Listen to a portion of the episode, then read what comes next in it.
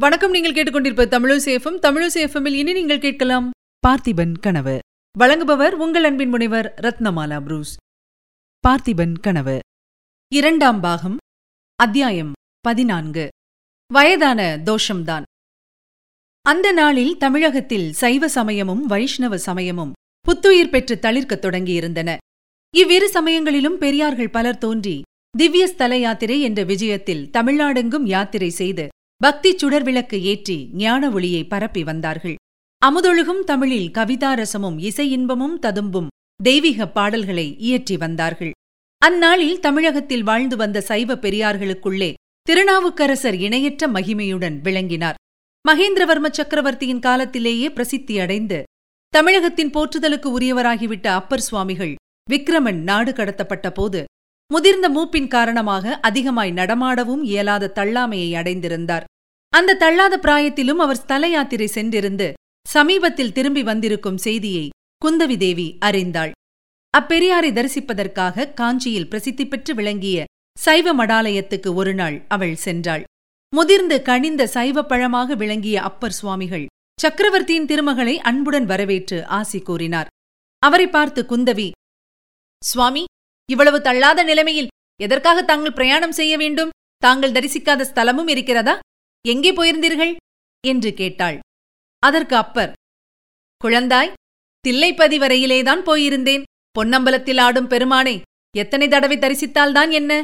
இன்னும் ஒரு முறை கண்ணார கண்டு இன்புற வேண்டுமென்ற ஆசை உண்டாகத்தான் செய்கிறது. ஆஹா அந்த ஆனந்த நடனத்தின் அற்புதத்தைத்தான் என்னவென்று வர்ணிப்பேன். அந்த பேரானந்தத்தை அனுபவிப்பதற்காக மீண்டும் மீண்டும் மனித பிறவி எடுக்கலாமே? என்று கூறிவிட்டு பாதி மூடிய கண்களில் ஆனந்த கண்ணீர் பெருக. பின்வரும் பாசுரத்தை பாடினார். குனித்த புருவமும் கொவ்வைச் செவ்வாயில் குமிண் சிரிப்பும் பனித்த சடையும் பவளம் போல் மேனியில் பால் வெந்நீரும். இனித்தமுடைய எடுத்த பொற்பாதமும் காணப்பெற்றால் மணித்த பிறவியும் வேண்டுவதே இந்த மாநிலத்தே. பாட்டு முடிந்த பிறகும் அப்பர் சுவாமிகள் சற்று நேரம் மெய்மறந்து பரவச நிலையில் இருந்தார். முன்பெல்லாம் இப்படிப்பட்ட சந்தர்ப்பத்தில் குந்தவி பக்தி பரவசமடைந்து ஆனந்த கண்ணீர் பெருக்கியிருப்பாள் ஆனால் இன்றைக்கு அவள் மனம் அவ்வாறு பக்தியில் ஈடுபடவில்லை. அப்பர் ஒருவாறு சுய உணர்வு அடைந்த போது குந்தவி அவரை நோக்கி சுவாமி சோழ நாட்டில் யாரோ ஒரு சிவனடியார் புதிதாக தோன்றி ராஜரீக காரியங்களிலெல்லாம் தலையிடுகிறாராமே தங்களுக்கு அவரை தெரியுமா? என்று வினவினாள். அவளுடைய வார்த்தைகளை அரைகுறையாகவே கேட்ட அப்பெரியார் என்ன குழந்தாய்? சோழ நாட்டில் தோன்றியிருக்கும் சிவனடியாரை பற்றி கேட்கிறாயா?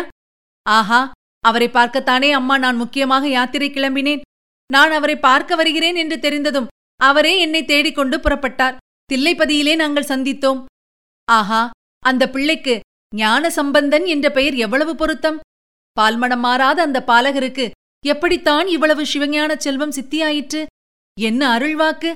அவர் தாய்ப்பால் குடித்து வளர்ந்த பிள்ளை இல்லை அம்மா? ஞானப்பால் குடித்து வளர்ந்த பிள்ளை.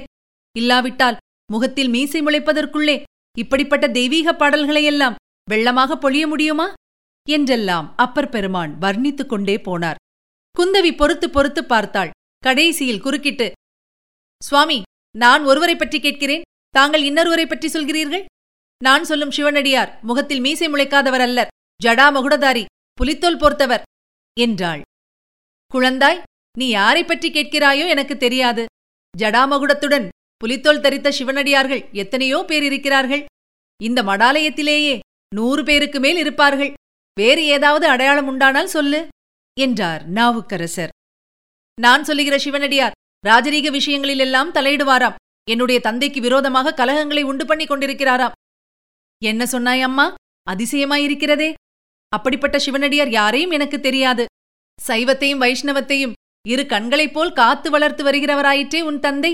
நரசிம்மவர்ம சக்கரவர்த்தியின் ஆட்சியில் சிவனடியார்கள் எதற்காக ராஜரீக காரியங்களில் ஈடுபட வேண்டும்? அதுவும் உன் தந்தைக்கு விரோதமாக கலகத்தை கிளப்புவதா? வேடிக்கைதான். அப்படி யாராவது இருந்தால் அவன் சைவனாகவோ வைஷ்ணவனாகவோ இருக்க மாட்டான். பாஷாண்ட சமயத்தான் யாராவது செய்தால்தான் செய்யலாம்.